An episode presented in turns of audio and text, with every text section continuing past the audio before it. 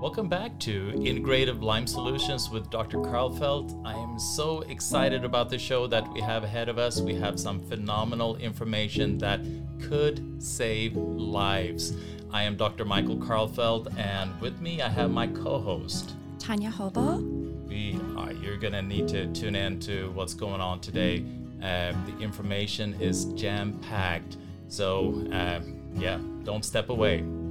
So excited. Let's go ahead and get this started. Well, welcome, Christina. We are so excited to have you join us today and share your journey with us. Yeah, thank you so much for having me. Hopefully, it can inspire others that life does happen after tick borne illness. Absolutely. It definitely will be an inspiring story, I'm sure. Um, I just know bits and pieces of your story, so I'm um, excited to hear the full journey. So, where do you want to start? When did it all start? Did you Sure. recall getting bit by a tick?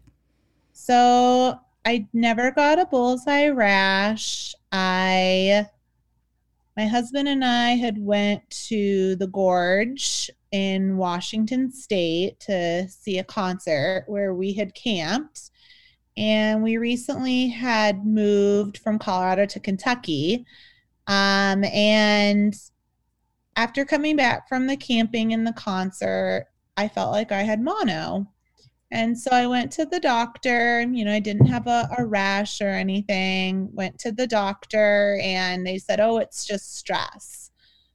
So I was like, okay.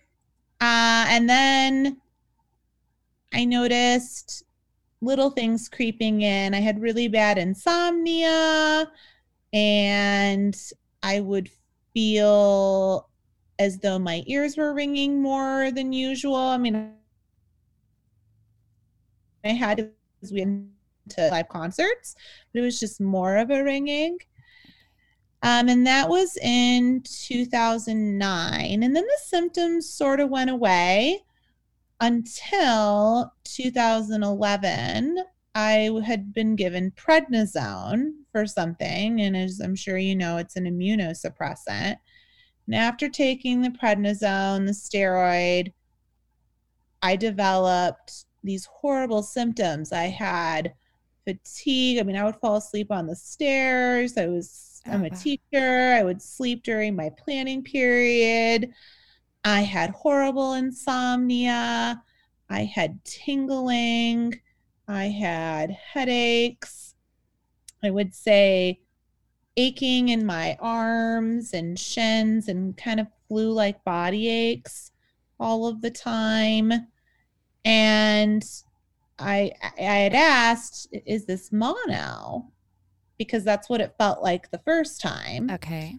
And the doctor said, "Oh yeah, you know your EBV titers are, are high." And I had a bad case of mono in high school, so then I started googling and found an Epstein Barr virus mono board, and all these people were saying, "You don't have EBV chronically, you have Lyme disease," and I thought they were insane. Oh, wow. And I said, Well, I didn't ever get a bullseye rash. I've never seen, I've actually never seen a tick in person. okay. Um, yeah, I've never seen one. And so I ordered my own labs from LabCorp. There is a website called Econolabs, and I ordered a Western blot. And band 23 IgM came back and it was just the one. And CDC criteria had said in order to be positive, it had to be two of three IgM and five of 10 IgG. They didn't have any IgG. So I thought it was really weird that that band showed up. And then there was information saying that it can cross react with Epstein Barr virus. I was really confused. And so I live in Colorado, and you know this happened, and the fatigue, all these symptoms started. The prednisone had been administered in March of 2011, and so and all of those symptoms just immediately came Yeah. after the Yes. prednisone. Yeah. Okay. kind of the Dr. Burrascano in his Lyme guidelines talks about the steroid disaster. That was me. so, yeah, that was just not good. And so I ended up finding a functional med- medicine doctor here in Colorado, and she ran everything. I mean, she looked at everything, and I, know I brought up Lyme again, and she was like, you know, I just, uh, you know, I'm not, I don't think that's what it is, but I did. She ran this lab. It was called ASO, and it looks for an untreated strep infection. And I had a positive strep A and a strep B in me. And I was put on two antibiotics for it. And I was out of week. I was out of work for an entire week. I felt like I was dying. And I, at this point, had seen under our skin. Okay. And I told my husband and my mom, I have this. Like, I know I do. I, this is what I have to have. Why would that band 23 have shown up? So, after taking the antibiotics for the strep infection, I asked to be retested for Lyme disease, both through LabCorp and IGeneX. And I did come back CDC positive on both. So then, okay. so I was IgM positive, BN41 and BN23, IgM through LabCorp, same bands through IGeneX. So then my doctor was like, oh my goodness, we have to do, we have to, you know, she's not, she, at, at this point, she wasn't a Lyme literate physician. So I was only the second patient in the office that had Lyme disease. So she did, ran other panels through IGeneX, and I came back positive for ehrlichiosis and Bartonella um, I also had Rocky Mountain Spotted Fever, Babesia duncani, and that was enough. That was definitely enough. Yeah, definitely, you had it all. yeah, and the duncani is typically found on the West Coast, which correlates to my symptoms showing up after that camping trip to Washington. Right. So we know that I probably had it for at least two years before I started doing treatment, which I know other people's stories, they've had it for much longer, but. Right. And, had, and like you said, I think it was a prednisone that brought it out. So you could have had it Perfect. much longer than that had you not needed that. Oh, I'm actually in a weird way very grateful that I had to take the prednisone because I I think about all the people that had have have this lingering in their system. The fact that mine was just slowly lingering, you know, you had insomnia and a little bit of ear ringing and all these things starting to happen. So what ended up happening after that, you know, I had already seen under our skin. I was like, I knew it. I knew that this is what it was. I, I knew it deep in my in my gut after, you know, listening to all those people on the EBV board and uh, at the time there was a group called md junction and so it's not around anymore but I, I met other people like me who had similar experiences with inaccurate diagnosis and it taking a long time. Um, i had asked my primary care physician if she would help talk to physicians for me uh, who are Lyme literate. And I ordered every book on Amazon. And I can't say, I don't think I'm saying her name right, but it's Connie Stry- Strysham. I don't know how to say it. It's S T R A. I'm not familiar with her. Yeah, yeah. She's written um, a book, but she wrote this book called 13 Insights into Lyme Disease and the Practitioners. And there was one, hello, Dr. K. Hello there, how are you doing? Good, how are you? I'm doing good. well, I ended up reading Connie's book, this 13 Insights into Lyme Disease and the doctors that treat it. And there was a person in there who I knew I needed to talk to. Um, and she was in Washington, D.C. And um, I went to see her uh, once a year and we did treatment while I was in Colorado. And I would talk to her every four to six weeks. And also, I would work with my primary care physician. The two were working in conjunction. Again, at this time, my primary care, you know, I was the second case of Lyme in the office. Since my case, they have over 50 cases. They now looked into women, and it's it's primarily a, a women's health clinic, women who had fibromyalgia or chronic fatigue syndrome and what have you, and found that it really wasn't that. It or was really Lyme disease, right? It was really that Lyme. happens a lot. Well, and mold. That's um, I was fortunate in that regard. I, you know, did a lot of the Dr. Shoemaker's labs and real time labs and the ERMI testing and all of those. Very familiar with that. Um, didn't have any of that, but I had a very aggressive, I was very aggressive in my treatment. Um, I don't know if you want me to go into specifics. Mean, just just to say one thing, I mean the blessing that you uh, that they started working with you at that office and the blessing of all the people that follow that now they are they've been able to educate themselves and equip themselves with tools to be able to help these these poor people that are misdiagnosed. Yeah, yeah so it, it's just and that's what's so cool is is that you know, as knowledge is getting out there and people like yourself you know driving these type of therapies uh, that that other people are are benefiting. You know, so the learning curve is so much shorter. Well, I also think your podcast and just the Facebook groups and the general awareness and you know when I was sick, we didn't podcasts really weren't a thing. I, I was actually telling Tanya, I'm still sort of new with podcasts. I, I, I you know, I, it was not a thing though, because I got sick and well, like I said earlier, it was, you know, I didn't really I I I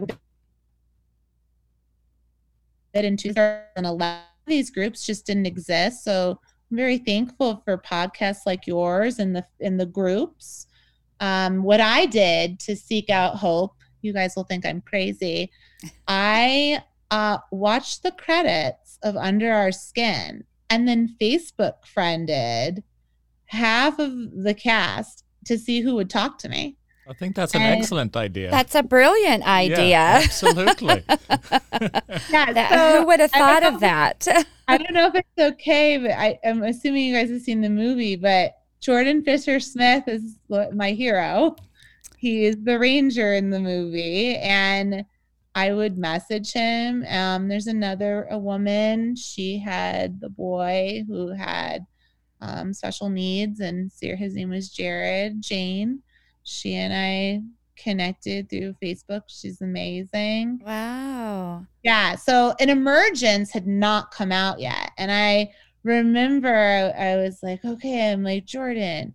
What did Dr. Burrascano do with you? Like, what are what are all the right moves? Am I is my doctor doing the right thing? So I I learned later that my doctor she did train under him. So Oh really? Oh How cool. yeah, it's really good. I was in really good hands. Good. That is Sounds awesome. like it. Yeah. So tell us a little bit about your treatment. So you were working with your primary and then yeah. you were kind of doing telemed with another doctor? Yeah so um i my lyme literate physician was in dc and she was the one who was primarily in charge of the antibiotic therapy and so i did very high doses of orals. Um i she often said that she sees two types of patients musculoskeletal and neurological. And then sometimes, well, and then sometimes there's a third patient where it's a little bit of both. But I presented more on the musculoskeletal side. Uh, I, I would notice, you know, some brain fog, but not the neuro symptoms that people who I've met with this disease have encountered. And I feel blessed in that regard because I know that those are really horrible symptoms to have. Um, but with my treatment, literally, it was all right. I started working with her. I was on the two medications that my primary had given me. And then we worked to make sure that I was taking a medication for the cyst form, the L form, and this and the uh, spirochete form first for for the Lyme. And and, and do, then, do, do, you remember what they were? I mean, what, oh yeah, I have them all. cool. So I will. I will absolutely uh, tell you. You want me? I can tell you how I started. Yeah, so I would have loved that. So when I started, um, I when I had taken the medications for the strep, I was on Cefdinir and um, um it was Cefdinir and Biaxin, so clarithromycin. And I stayed on those. Once they told me that it was Lyme disease, my primary said, "No, these are good. You're you're going to stay on them. And I, you know, had a really horrible um, Herxheimer reaction. And then I was put on doxycycline as well, since I had the Rocky Mountain spotted fever uh, come back positive. And, and these were from your primary, these three? This is just my primary. Okay. These three are my primary. So then once I started getting in the hands of the Lyme literate physician, she was like, Yep, we're going to keep the doxy, we're going to keep the clarithromycin, we're going to keep the cefdinir. Now we're going to add in Tindamax. So then I was on all three for the Lyme. And I didn't really have the air hunger or any of these commonly associated things seen with Babesia. I just had unrelenting fatigue all of the time. And she's like, Yeah, you know, you're going to either notice it's really going to help or it's really going to not help, but we're going to try Mepron. And so then, because Mepron and Biaxin worked really well together, so then I was given that. And then um, we did try rifampin. I could not be on rifampin and Mepron at the same time because they interact, um, they counteract one another.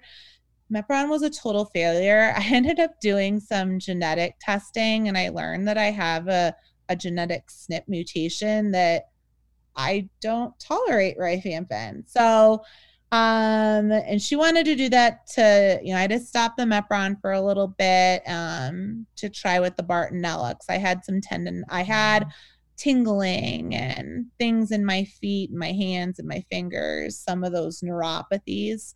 And any of the um, stretch marks or any? No stretch marks. Okay. I didn't. Uh, I would get like random little rashes. They sort of looked like, I don't want to say, it, it just looked like sunstroke, like overheat, being overheated. Um, so I didn't do I stopped the rifampin and we went back to those other things. Then I was put on Levaquin to, for the Bartonella. And then we swapped out doxycycline, doxycycline for bicillin and not the 1.2. I was on 2.4 um, million CFUs for twice a week. And then it was moved to three times a week. Then after that, and uh, so, so when you're introducing all these things, I mean, how did you respond to that? Did you just feel uh, it was a breeze, or were you herxing, or? Yeah, yeah. Well, not a breeze. It was not there. There's no breeze anywhere. there, there, was zero breeze. Yeah, uh, none.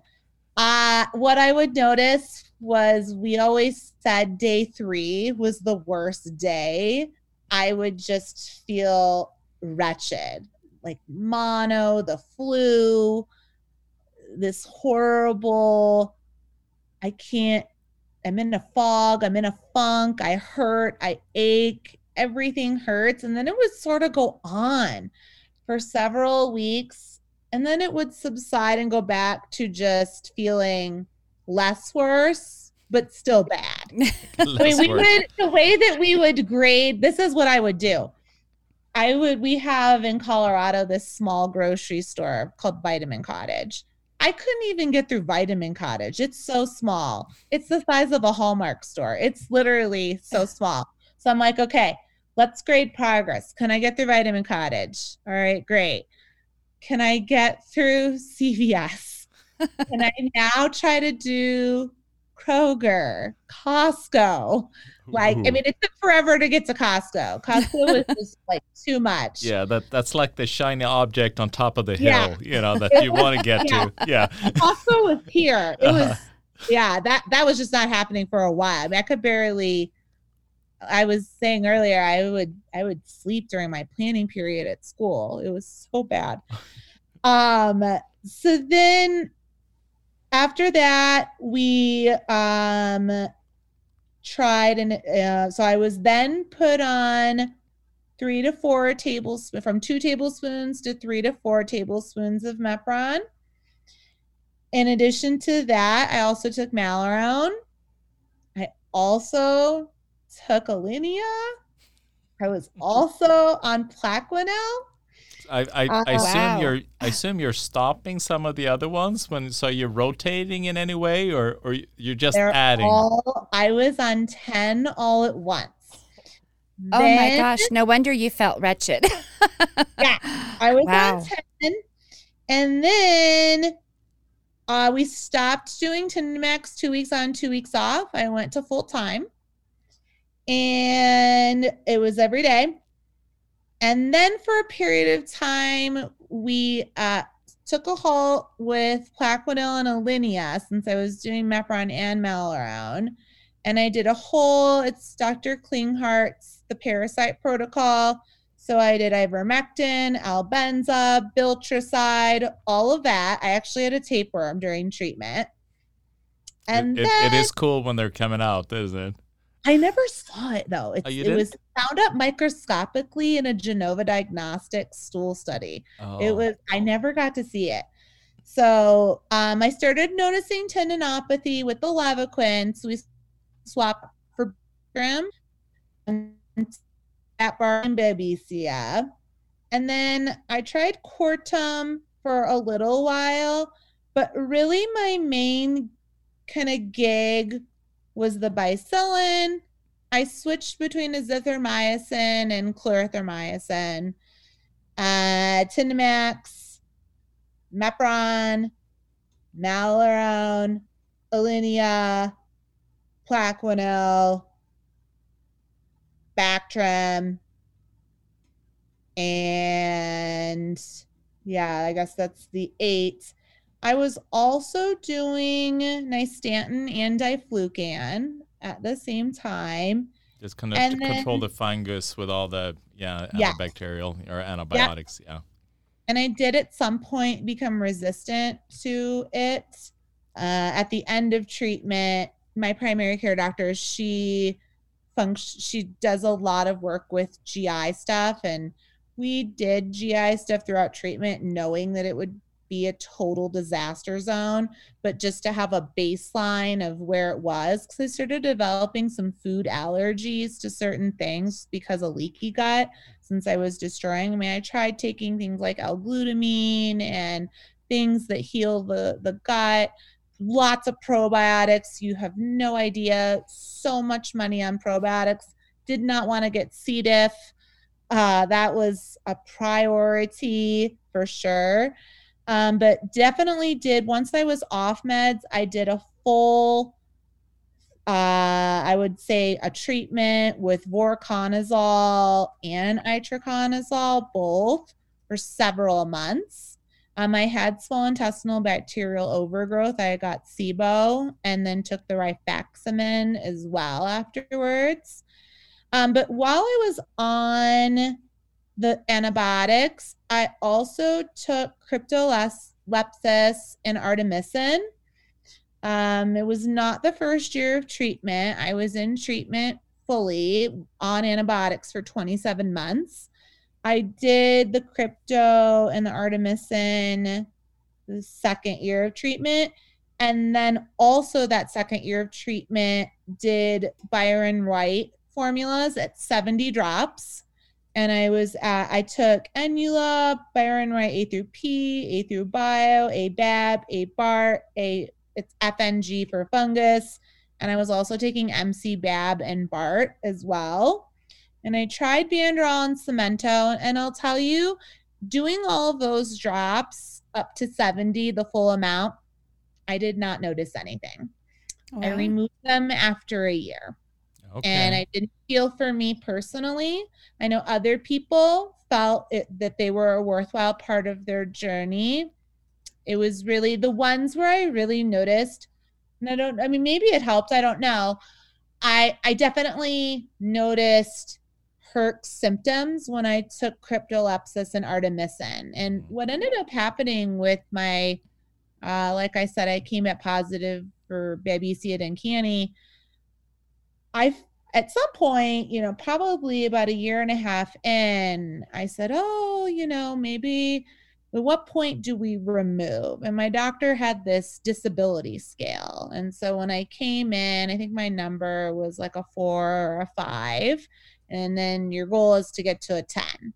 So I assessed myself on the disability scale and I would say I was probably an 8 she says, you know, okay, well, we, you know, we'll, when you get closer to a nine or a 10, we'll try removing a medication and see how you do. So I got to that point, and the first medication that we removed was Mepron. Oh no, that was not a good move.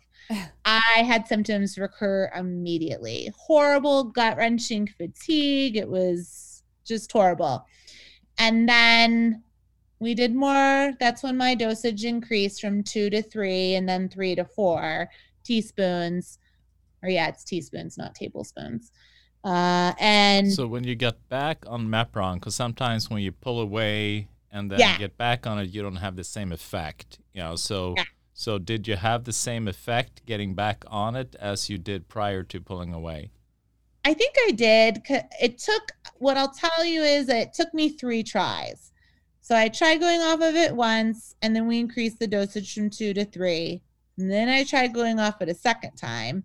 We in- increased it from three to four. And then I was on that dosage for six more months. And then I got the flu, and my doctor was so excited. She was ecstatic that I got the flu. you get an immune system that's actually attacking something. Yeah, yeah, pretty much. yeah. So she was like, "Yes, this is great news." so hmm. I, I, on accident, I said, "Well, I'm just, I just can't take my medication. Like, I want to just see what it's like to, to not take some of this."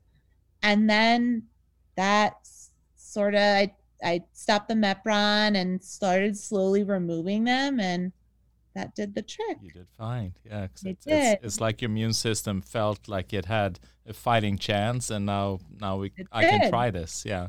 So you Yeah. so you, so you didn't try to subdue it with Tylenol then?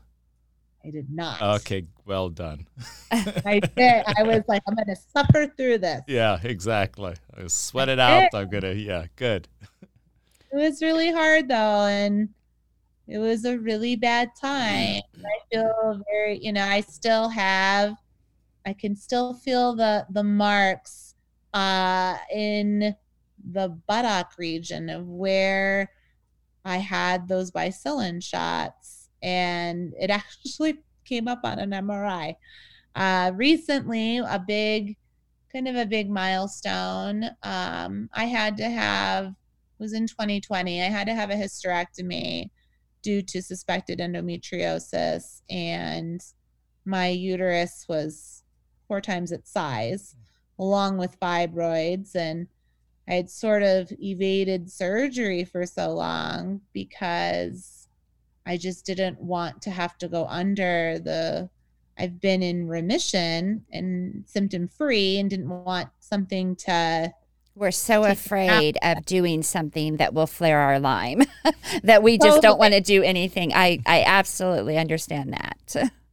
Yes, that that is me for sure.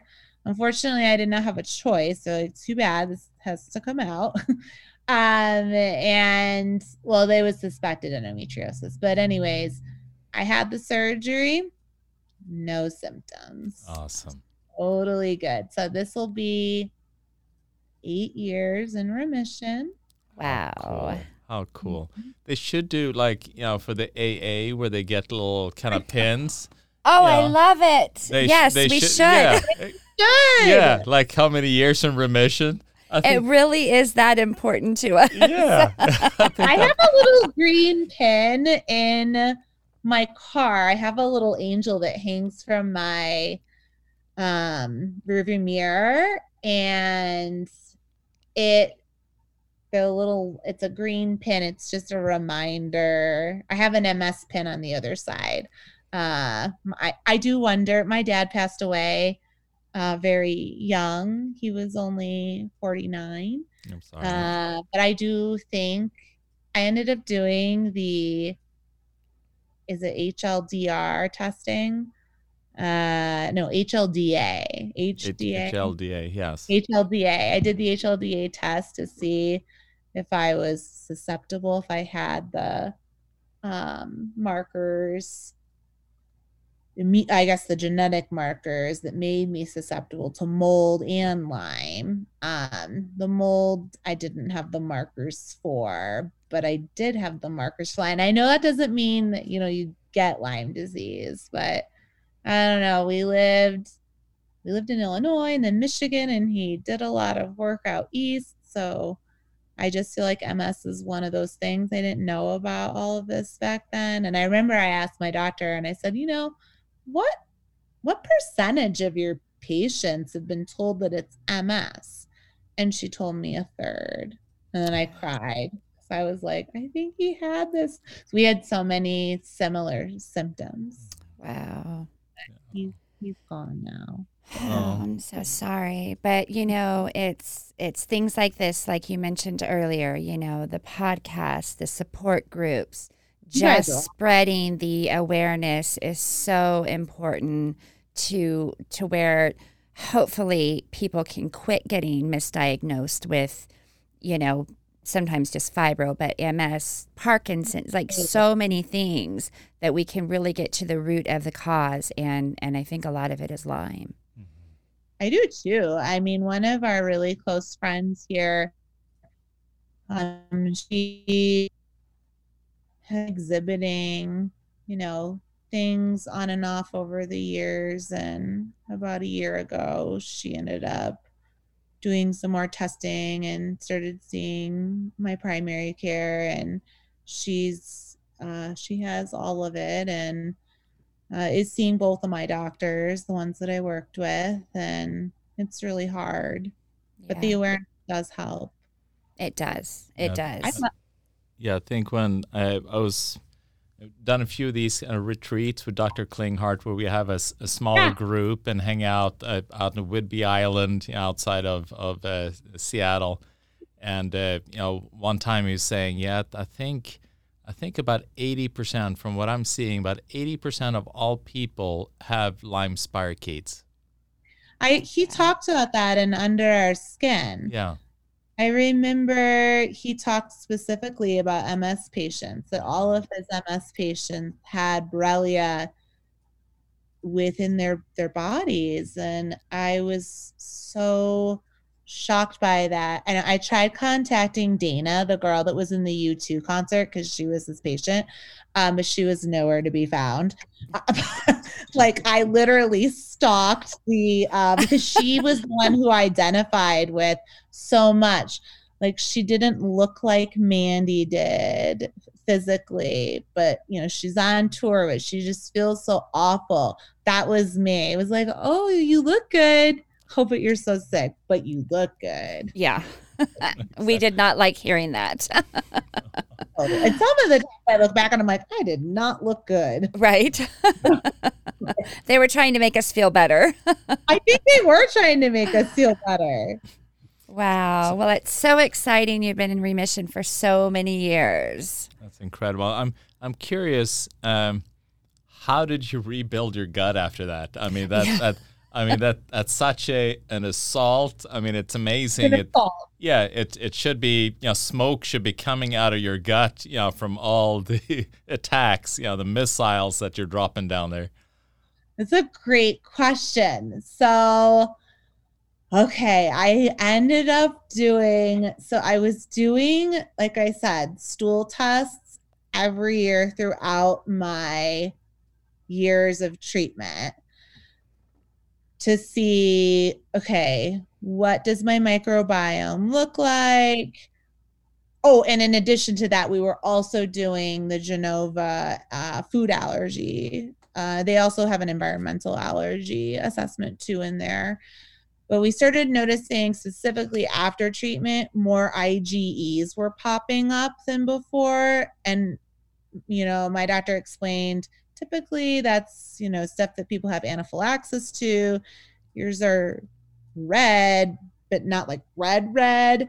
So this is probably due to leaky gut. So I had to stay away from all of the foods that were in the red and slowly reintroduce them as part of an elimination diet to see if I would react. You know, like eggs was one of my things that turned into something I couldn't eat. And then I remember she was like, okay, you're after a certain amount of time, she's like, you're going to now eat a lot of eggs and see what happens.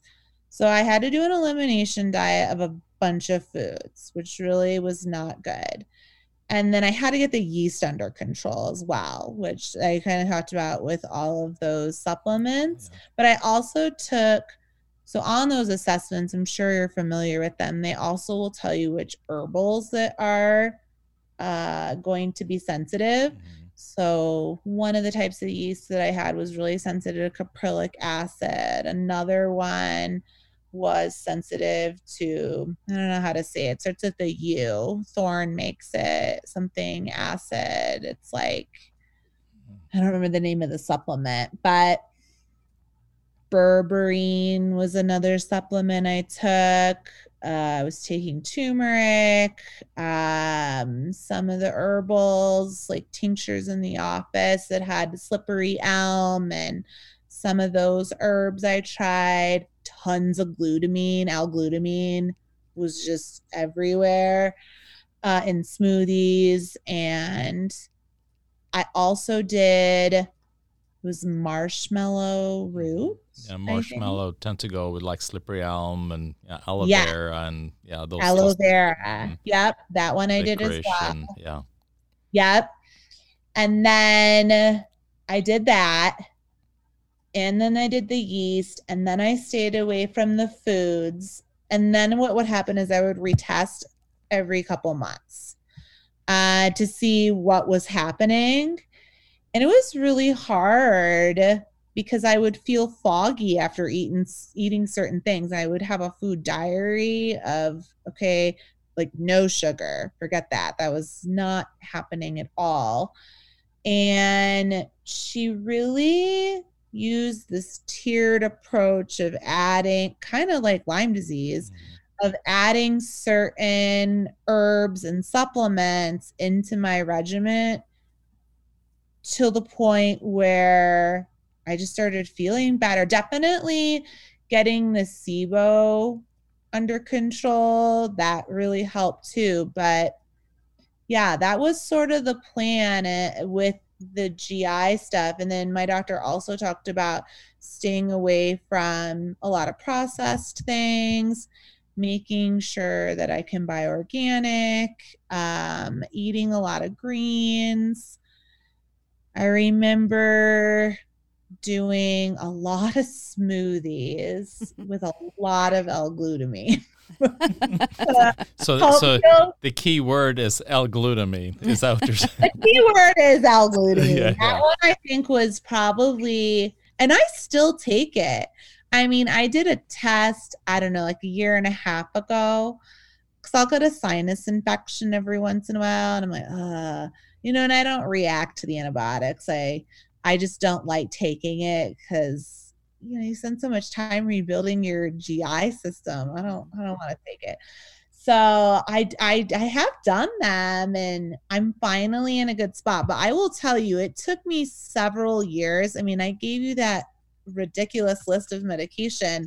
It it's it was a lot. And you know, I I told my doctor after the flu, I said, I just feel yeasty and foggy. And she's like, Yeah, that's we gotta we gotta address that first. So I feel like both doctors had oh, I actually left something out. There was a whole protocol that my Lyme literate physician had for after you stop antibiotics. And she used a lot of supplements from standard standard process. Mm-hmm. and it was this detox uh, formula that she used and you had to follow it for the first 21 days. Okay. And was, yeah their purification a, program. That's what it was. It was the purification program and she didn't have she did not have any association with them. Um, she just said she liked the program. She wouldn't get any kickbacks or whatnot for us signing up for it. And that was one of the things that i did after i got better too. Great. But i did feel gross i'll tell you that. While while you're doing the 21 day purification program? Okay. Yeah like it was foggy because you know you know eh, I, I i just remember being so yeasty and not good. Yeah it, it's i mean it's it's not really if you're dealing with yeast it, it may not be kind of the thing to kill the yeast but it it opens up a lot of the detox pathways. Yeah. Yeah so so in in that way it, it helps so that way you can go after the yeast after a little bit more. Yes Yes, and that was what she did. I didn't. I started voriconazole and itraconazole and all of those other ones after the purification program. Yeah, yeah. You surely notice too when there's die off with that as well. Mm-hmm. I the one thing I think that I was most happy with was having done. I mean, every year because I remember people saying, "Well, if you have mold, it's just going to be so much harder to get better." So I was like, "All right." We got to monitor these shoemaker labs. We got to we got to do stuff through real time labs. I I was also doing things while sick, like the infrared sauna, and making sure that I detox. And uh, I did. I remember. Oh, there was one thing that I did uh, forget to mention.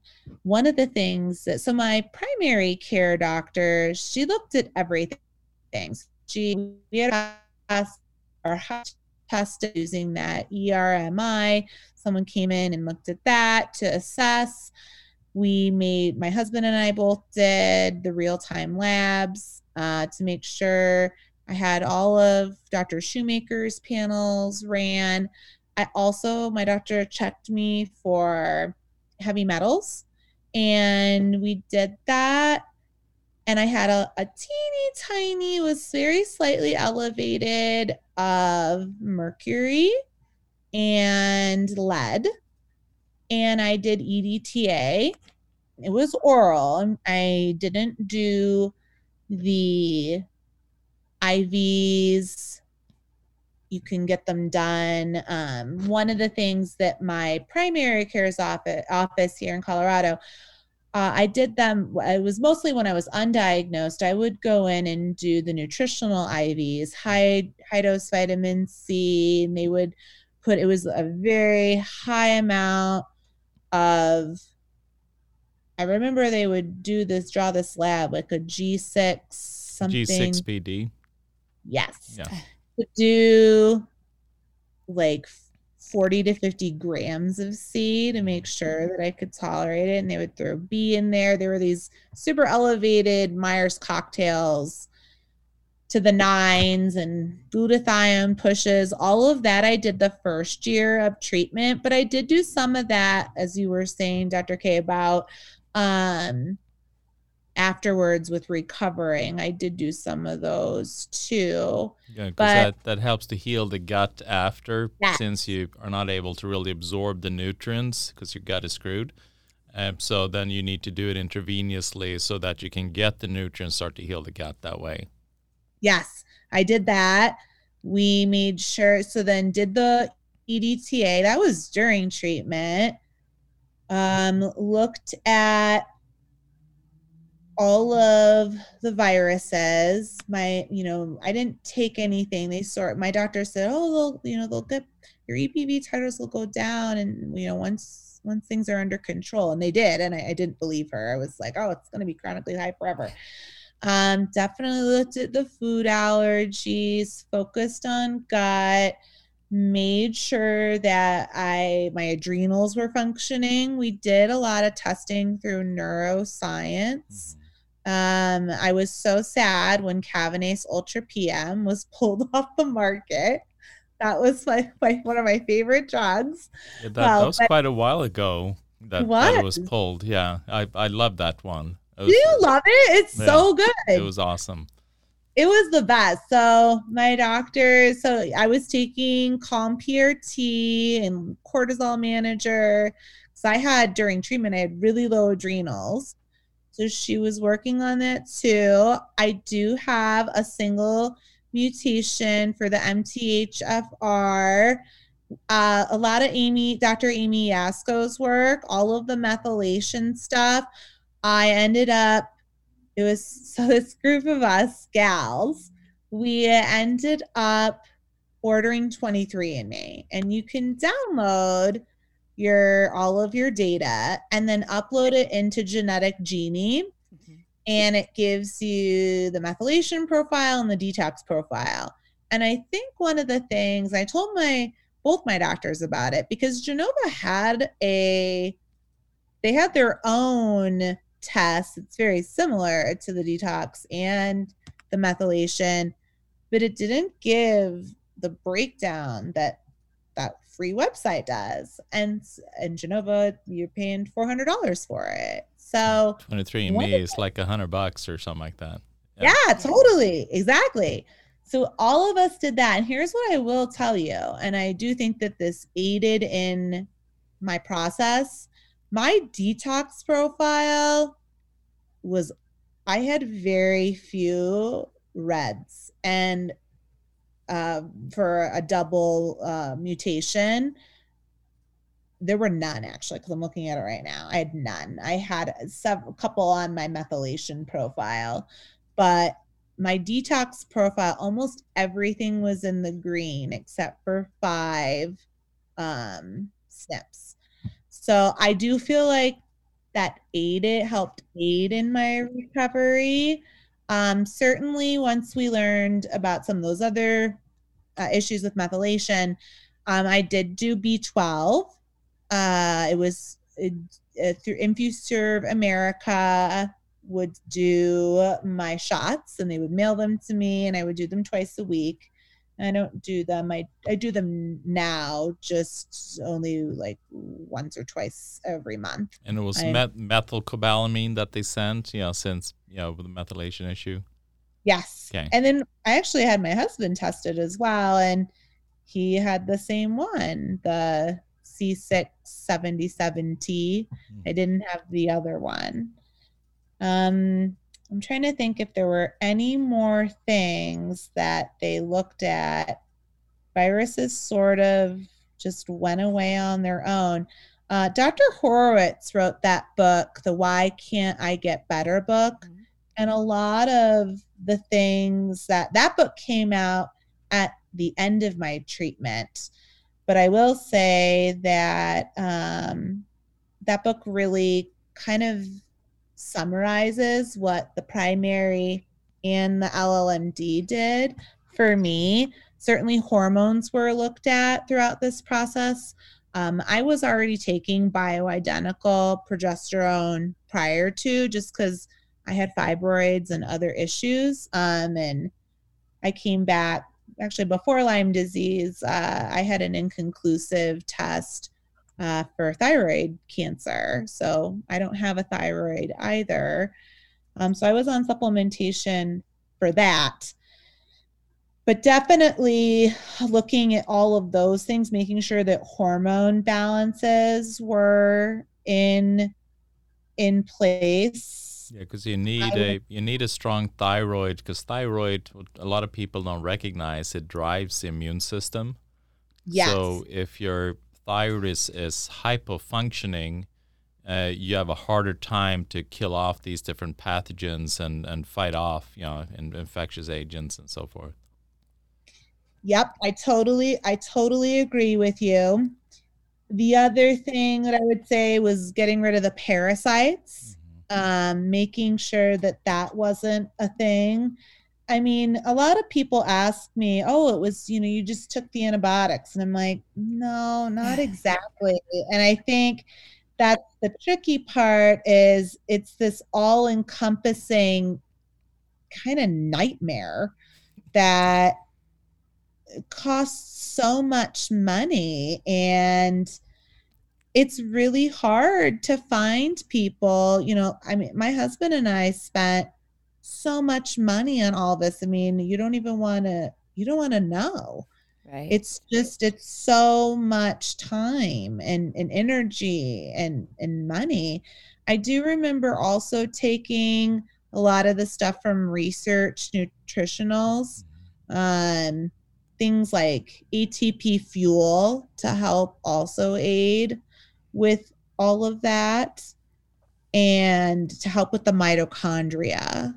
That was something for sure. Both physicians felt like that would be very important. Both of them, I would say, also really felt like um, sleep was addressed insomnia was for sure hence the Kavinace Ultra PM but I was on you know some other things prior to that and that was one of the signs that I really knew I was getting better was when I had normal sleep again isn't it um, amazing to sleep again yeah. after yeah. all that right it's like it's fantastic so yeah, I would say too, you know, going back to research nutritionals, I remember when they came out the liposomal glutathione, both physicians really wanted me to do things that focused on detoxification. So the probiotics certainly aided in my bowel health. And I remember taking um, glutathione in addition to um, the pushes you were doing.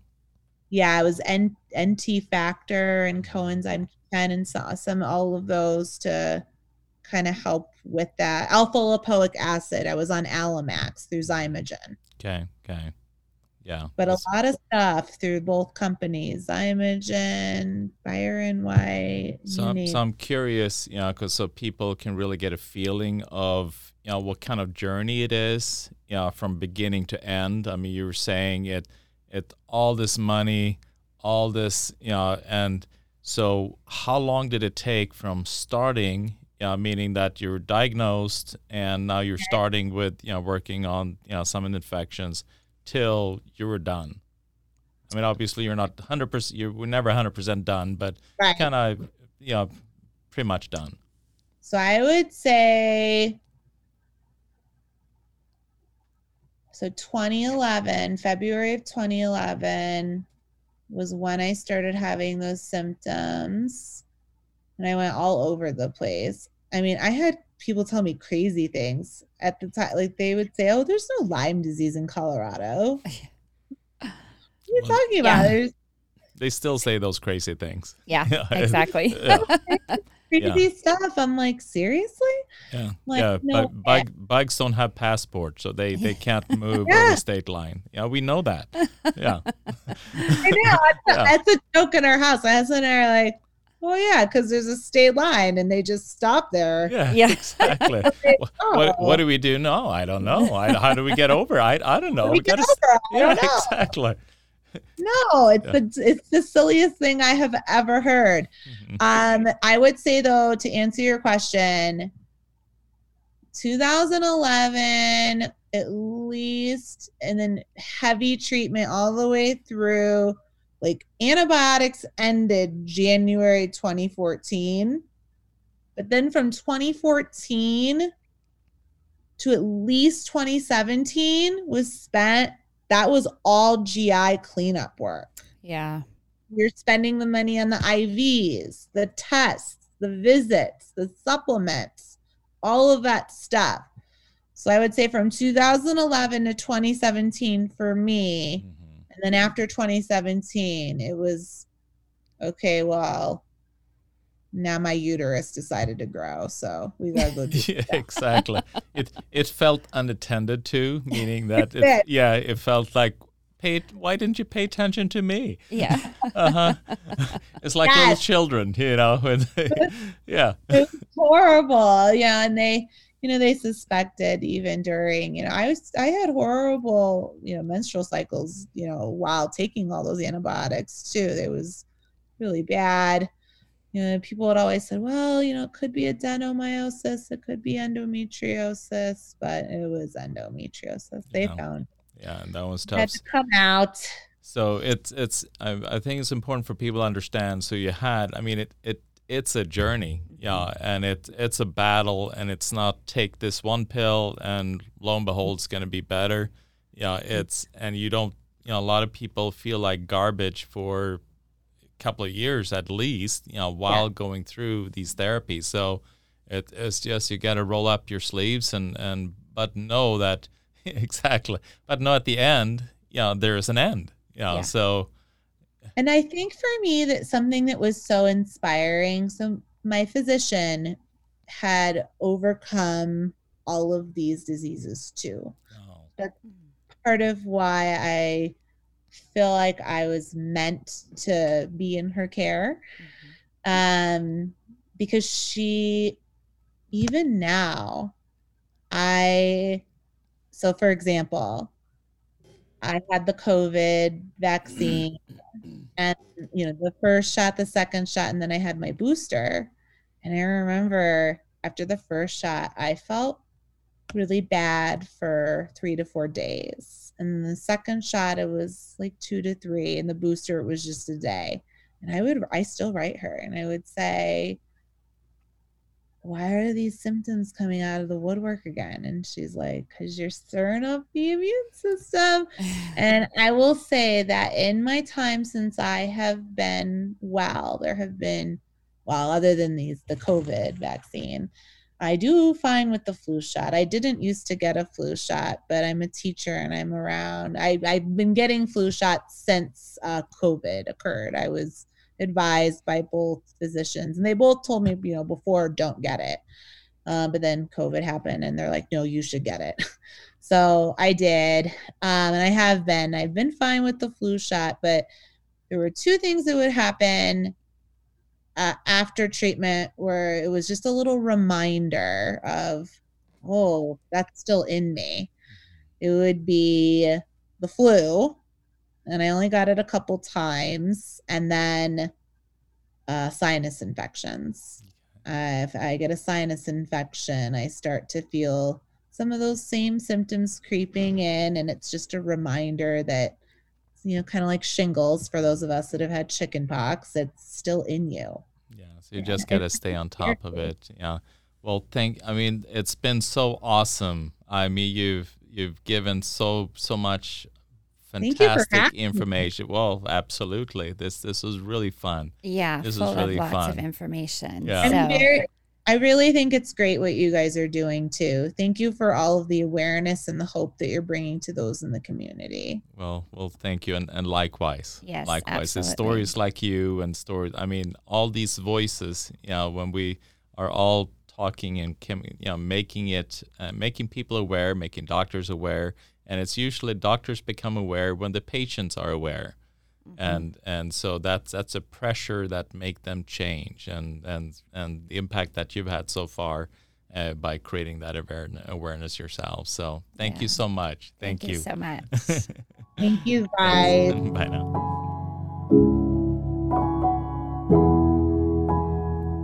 The information in this podcast is for educational purposes only and is not designed to diagnose or treat any disease. I hope this podcast impacted you as it did me. Please subscribe so that you can be notified when new episodes are released. There are some excellent shows coming up that you do not want to miss. If you're enjoying these podcasts, please take a moment to write a review and please don't keep this information to yourself. Share them with your family and friends.